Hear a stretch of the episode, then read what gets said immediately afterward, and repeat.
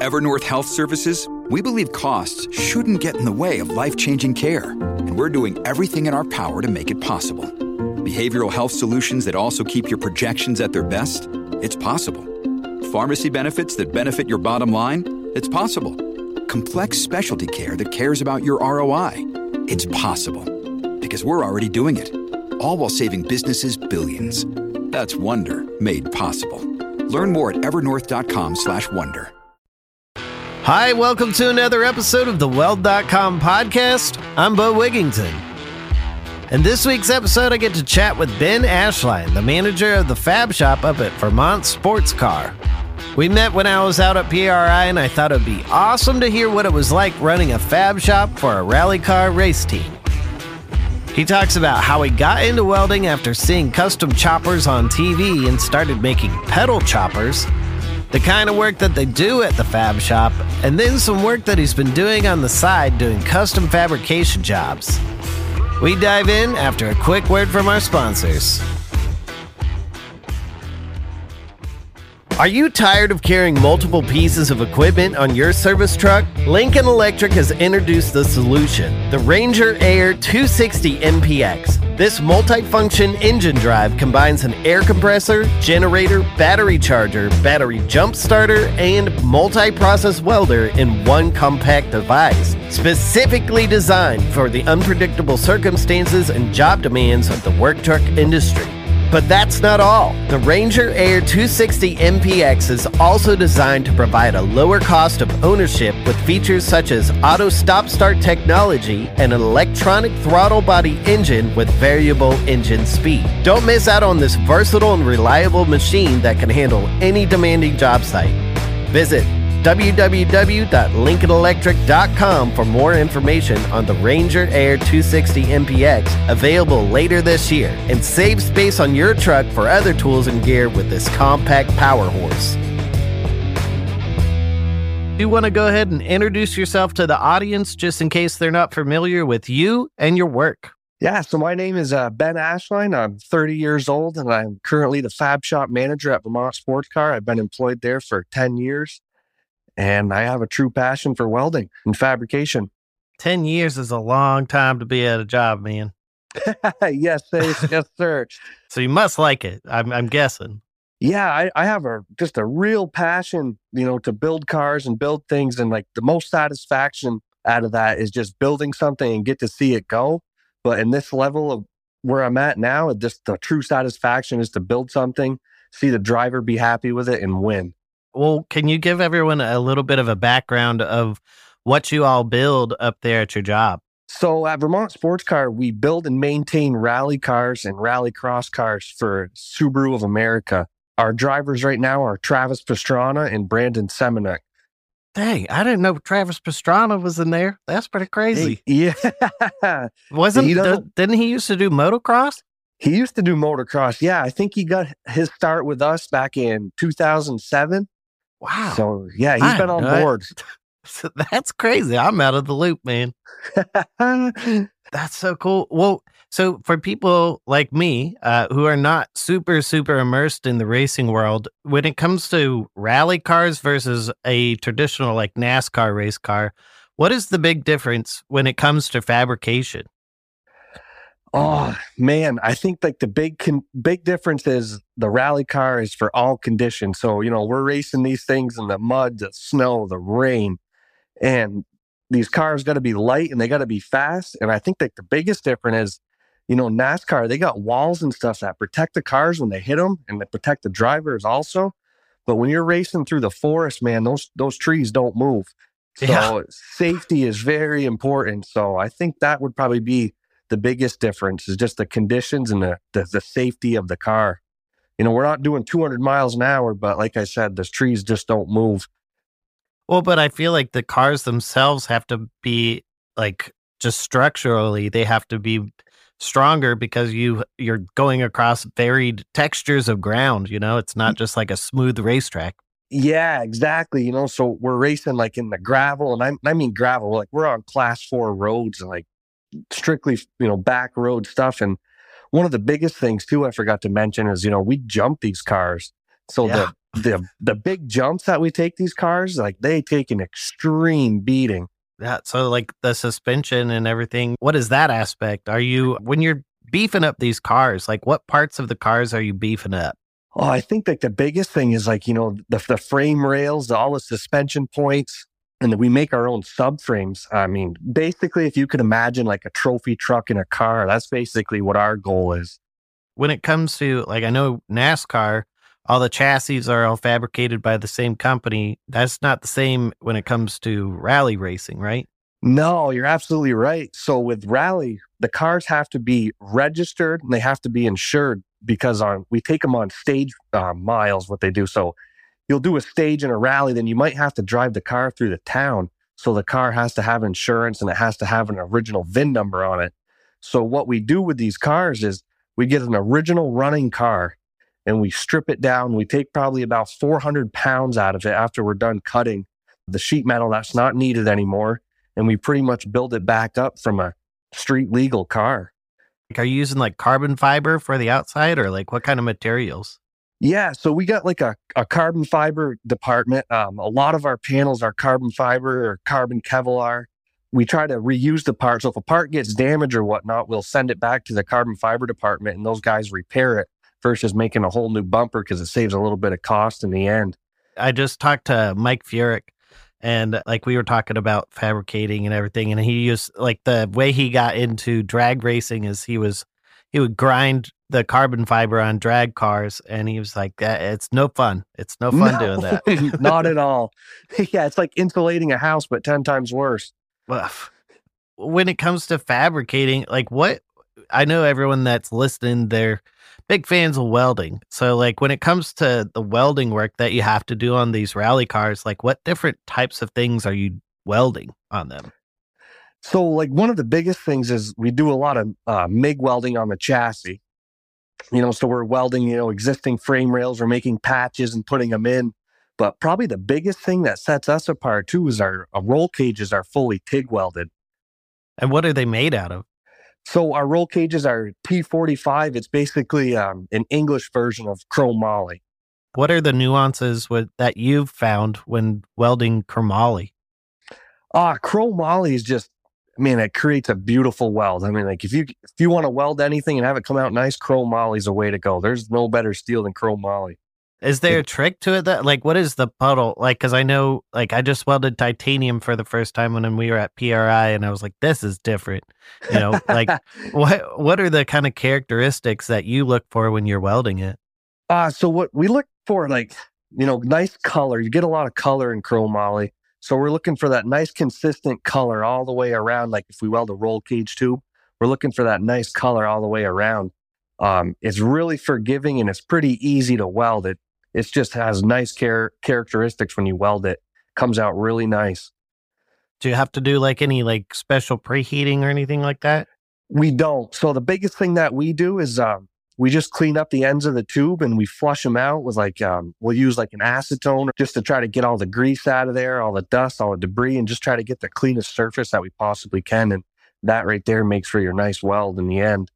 I've never welded chromoly, so I didn't know if it was like a real big difference compared to, say, your like stainless steels or carbon steels, because everything like all these different types of metals like or alloys like aluminum and everything it's it's like you're learning how to weld all over again until you understand the characteristics so Yeah, that's one thing I will say about welding. Like, what'll make you a good welder is like, there's a million and one mistakes to make. And until you make those million and one mistakes, like, you're not a master welder. Like, you have to make all the mistakes to be a good welder.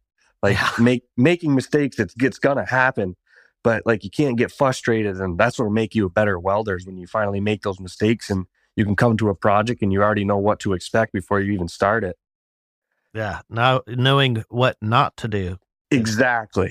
it's always good Hundred percent.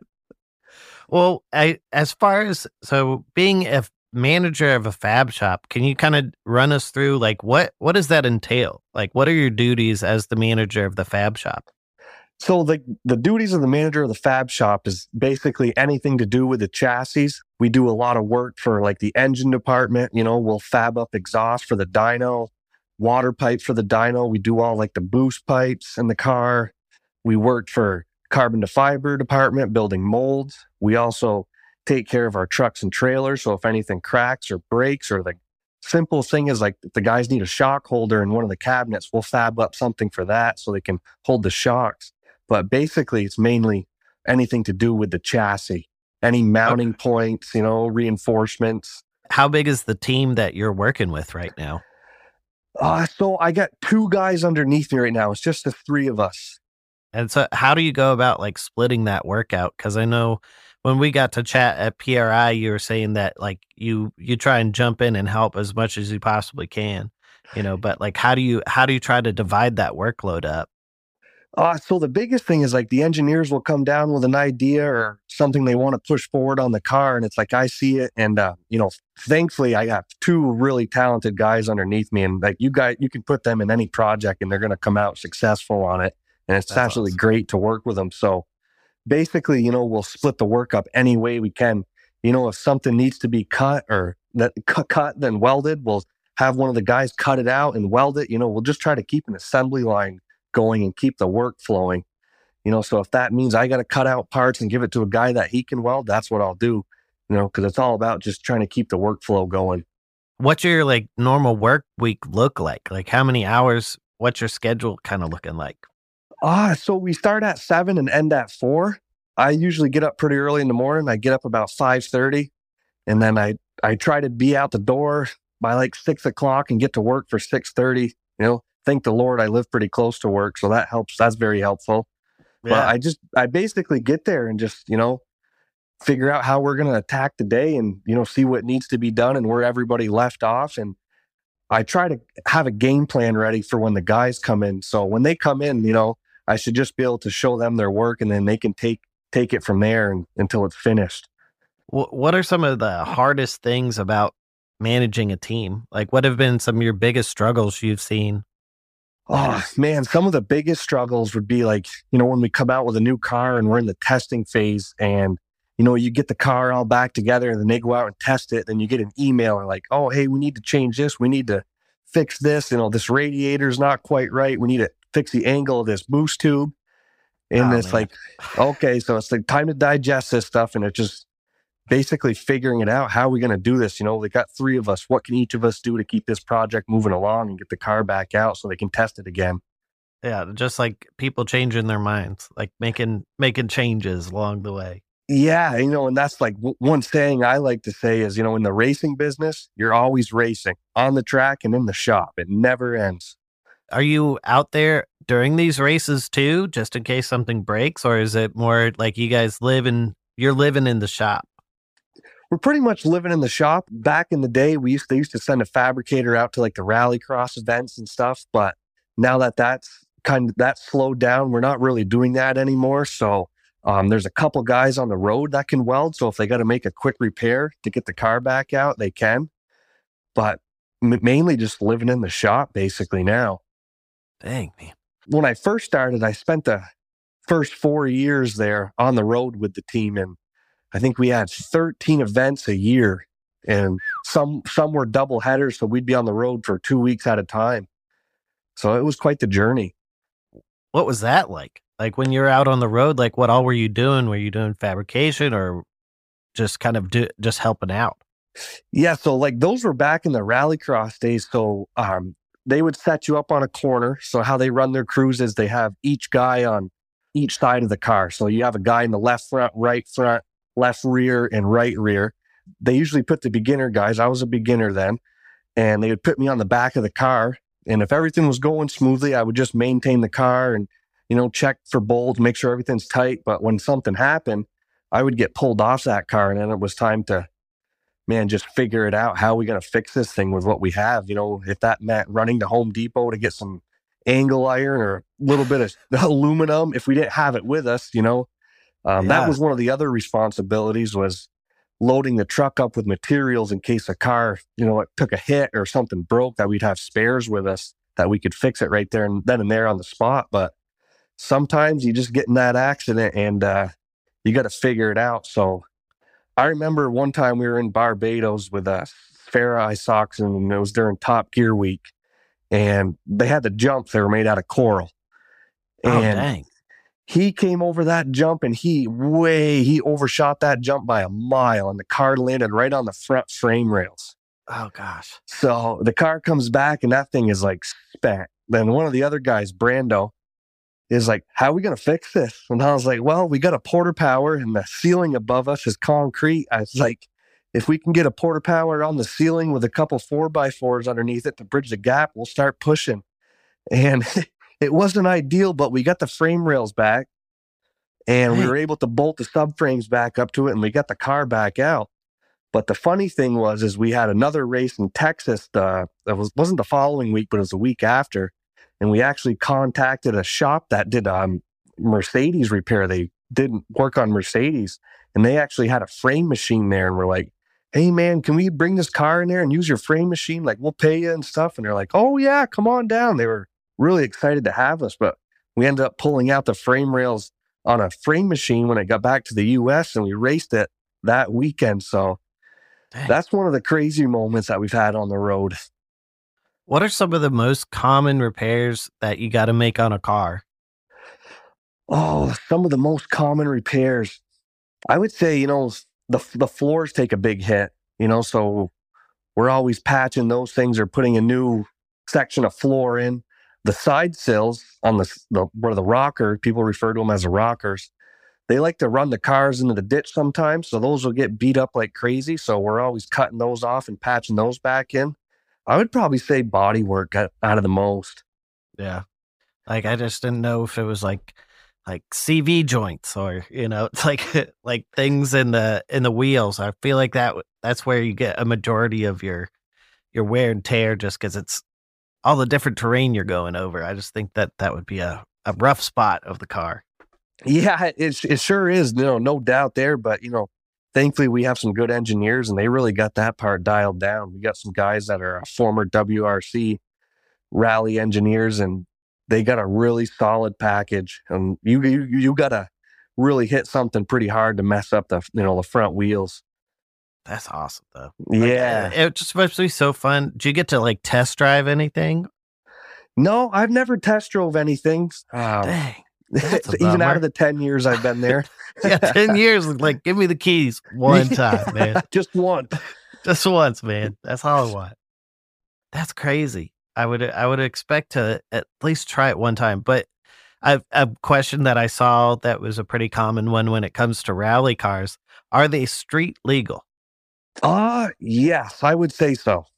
Because Okay. we we insure them and we register them. The only thing that we don't do, um, Vermont requires you to have an inspection on the car. We don't have our cars inspected because it's for off-road use only. But like I was saying, um, every now and then, the after we get done a stage, we have to drive the car back through a town to get to the next stage, and they're insured and registered, so we can do that. Well, that's cool. I mean, yeah. Yeah. I saw that question was was a common one, and I was like, I I don't know. I'm not sure. you know. So as long as the state doesn't, you know, require an, an inspection, you could drive it on the roads. But you know, to say that it's not the most pleasant ride ever because they're pretty loud.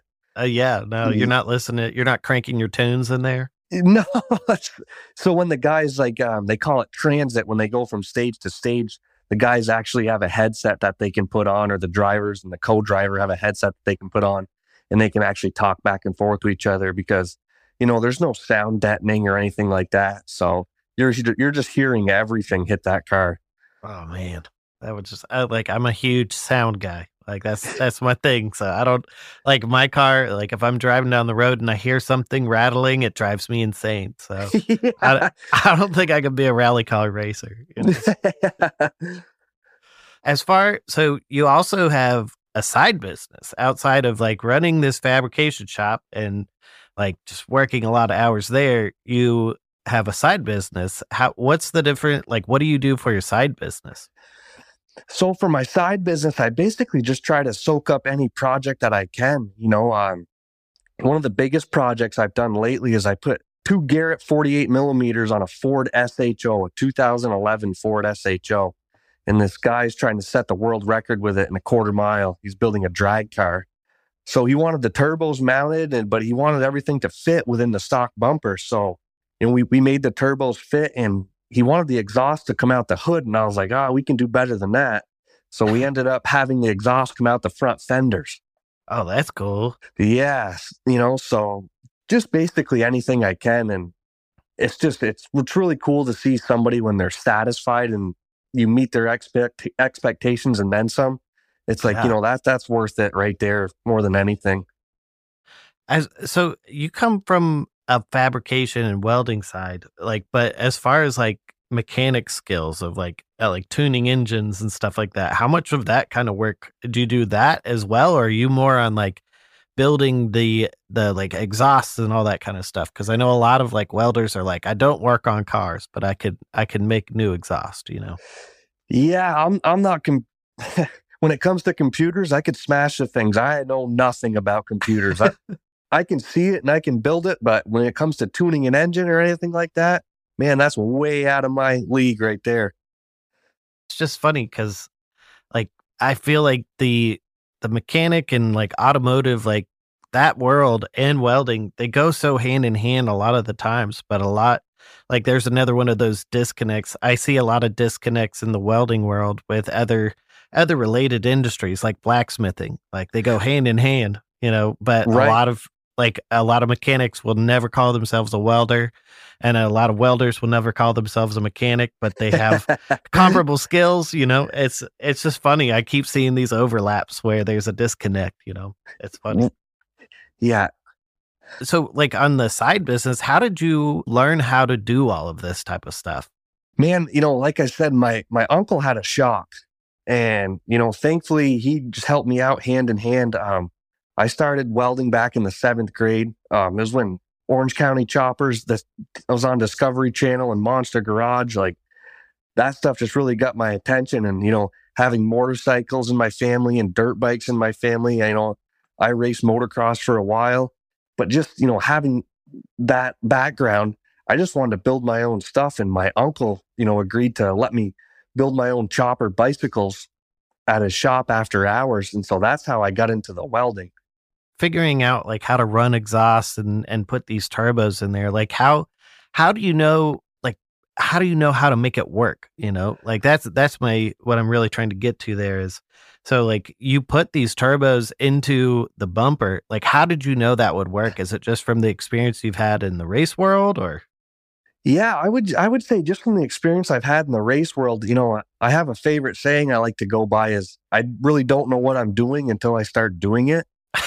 yeah you know, hey, like those mistakes you got to make those mistakes to know yeah. what not to do You know, it's like when we mounted those turbos, you know, the owner came out at, to the car and, and I was like, you, where do you want this thing? Do you think right about here? And he's like, yeah, that's perfect. He goes, you know, it has to be on this angle. And I really want it over here. And I was like, okay, hold that right there. I'm going to take a measurement. And, you know, and then I just started getting a couple mounting points. And once I was happy with it, I just created some paper templates to get it on the other side to make it come out the same.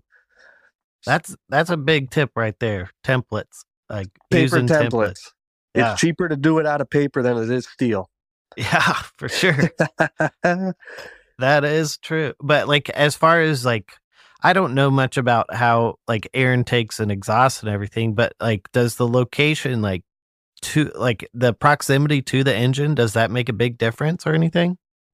You know, I, I believe it does, you know, because you're you're talking about your, your length, you know, how long you want the exhaust, you know, things like that. You know, I think that really makes a big difference, you know. The the more straight shot that you can get on things is what you want. You know, you don't want a lot of bends. You know, Yeah. so the the straighter shot that you can get parts on, like an air intake or an exhaust, is the best because it'll have the best flow. Interesting. See? And that's why like people want the straight pipes on their exhaust, I guess. You got it, man. Man, see, I'm learning so much already in this in this conversation. what is kind of the craziest project that you've ever taken on like as a side project Oh man, I'd say the craziest one I've ever taken on would probably be that Ford SHO that I put the twin turbos on. dang Um, the thing that was crazy about that is that was like way out of my element because the car wasn't going to be down at my shop. So that meant all my tools were not going to be with me. And this guy owned a condo. So I was doing it out of a one bay garage. Oh man. So, So like mobile welding. yeah. So I was like, you know, making all the paper templates and then I would bring them back down to my shop, make the parts. And, you know, and sometimes I went there and I'm like, oh man, I should have done it like this, or I need to make an adjustment here. So it meant going all the way back down there and, and cutting them. You know, thankfully, um, what happened was the guy bought a welder and he thought that he could weld and do it all himself. Mm. And he started Mhm. into the project and he's like, I need some help, man. So that So was, I, uh, I'm in over my head. Can you? can- yeah, yeah. So that was probably one of the craziest ones, and um, he's hoping to have that car going this spring. So hopefully you'll see it on YouTube. But that is just Yeah. an insane build. you got to keep me updated on it. I would love to Absolutely, Beau. Check it out. Uh, as far, I just had a question. It flew out of. Okay, here's another common question that that I see. Have you ever used flux core welding? Absolutely. Do you a, a big common question out there is can you use flux core welding to weld on a car? Yeah, you know, hundred percent. I mean, you can use it to, you know, weld anything really, but it's not going to come out the nicest. You know, it's kind of like your agricultural grade welding. You know, Yeah. it, it's it's going to get the job done and things will hold, but it's not going to be at the highest level. Yeah, yeah. The the common answer I see is is yeah, you can, but do you want to? You know, like you're- Exactly. You're, going to run into a lot of extra cleanup, and you're going to run into a lot of burn through just because yeah, needs that extra punch to get that flux broken down. You know. yeah, and it, it does take some heat. Yeah. So, but that was like a common thing that a lot of people uh, like. If I, I always like seeing what people are looking up and asking questions for, just so I could find out for myself. You know? Yeah, I, I think like the biggest thing I use it for is like, you know, I get a side project and it's outside or something, and you know, it could be windy or something. And, you know, you can't use your shielding gas in the wind. So you're going to bring out the old handy flux core and we'll get the job done. Oh yeah. Oh yeah. It'll get done. It'll get It'll done. get done. yeah. Well, as far as like, I love giving people advice on this podcast. And considering you've been working in the rally racing world for 10 years, what would your best advice be for someone that's interested in getting involved in that industry? My best advice would be, you know, just don't give up, you know, and start locally. You know, there's a lot of people out there that need a hand on their car that race locally. You know, if you can start there, you know, and start doing some fab things on those cars and stuff, you know, get your resume built up. And then when you go to the professional shop, you know, you have an idea what you're getting yourself into. And, you know, you, you just have a way of um, knowing what you're up against, really, you know, and getting your hands dirty and your feet wet. On the on the flip side, if somebody is working at a fab shop and they're looking at trying to move up and progress and become like a manager and oversee it or like supervisor, what would your advice be to them to like prepare to take on that role? Um, you know, you just got to be prepared to have, you know, any possible situation thrown at you and you got to just lead by example. You want to be the first guy there when you're the manager. You know, you want to give guys a clear direction. You want to have their day planned out for them. You know, you just got to be on top of your game and you just you just can't give up when the getting's getting tough. Rely on your guys, you know. Say, "Hey guys, we got this problem. How can we do it? What can what do you want me to do?" You know, everybody's good at a certain area and you just have to find out the strengths of everybody. Once you put those pieces together, you know, you, you got a rock solid team and things will get done. a hard thing for people to do in business or just working with people is is see what other people's strengths are and instead of like playing to things that aren't their strengths it's like how do you utilize their strengths more and then maybe someone else is going to pick up the slack for the things that they lack in you know Right. so just just figuring out like learn learn about your people like learn what you just gotta be a observant person Yeah, exactly. Like, you know, Jimmy might be better at cutting out parts, but Dave's better at welding. So have Jimmy cut out the parts and have Dave weld them. And guess what? The part and the job's going to get done to 100% the way it was intended to be. And, you know, everybody wins. But what about when Jimmy's getting upset because he doesn't get to weld? Well, then that's when you bring Jimmy aside and say, "Hey, listen, this is where you're lacking a little bit." You know, and you, and you, you got to set goals for people too. You know, you got to let people know that they have something to work towards. Yeah, yeah, that's a hard part about any job is like feeling static. You know, in your position. Yeah, so. you know, and that's another thing too is you know just don't give up never give up. Like there's always something to work for. And even if you feel like failures are usually just like the stepping stone to your next journey, you know? Exactly. Like, even if you failed, sure, you might have failed at that one thing, but it might have taught you something that is going to make you excel in the next thing. So I I do it all the time in music. Like, sure, that song did do good, but you know, I had that one line. I had that one good line in that song. That's right. but that's that's awesome man like this has been really cool hearing more about this industry if people want to learn more about what you all do up there or they want to get in contact with you about a doing a crazy project putting turbos who knows where how do they find out more about what you do um so you can go to vermontsportscar.com and then you can also look on youtube for launch control and you know you can always Follow me on Instagram, Benny James Custom Services. Benny James Custom Services. Yes, sir. Talking to his friend Beau James. That's funny. That's awesome, man. I didn't know it was Benny James. Benny yes, James. sir. That's my name, Benjamin James. Thank you again for tuning in to another episode of the Weld.com podcast. And thank you, Ben, for coming on the show. It was awesome chatting with you and hearing what it's like working in a fabrication shop on a race team. I've never been to a rally car race, but man, I'm going to try to make it out to one this year. I also want to give a big shout out to Lincoln Electric for sponsoring the show and helping us all learn about the different pathways available out there in the welding industry. If you have a topic that you'd like me to cover on the show or you'd like to be a guest, reach out to me on the Weld app at Beau Did It or shoot me an email to beau at weld.com. Speaking of the app, if you're in there, say hey. Let us know what you're working on. We love seeing what's going on in the community. And if you need help, ask questions because we constantly are trying to make videos to answer them. Download the app today and see everything it has to offer to try to take your career to the next level. Till next week, we'll see you out there.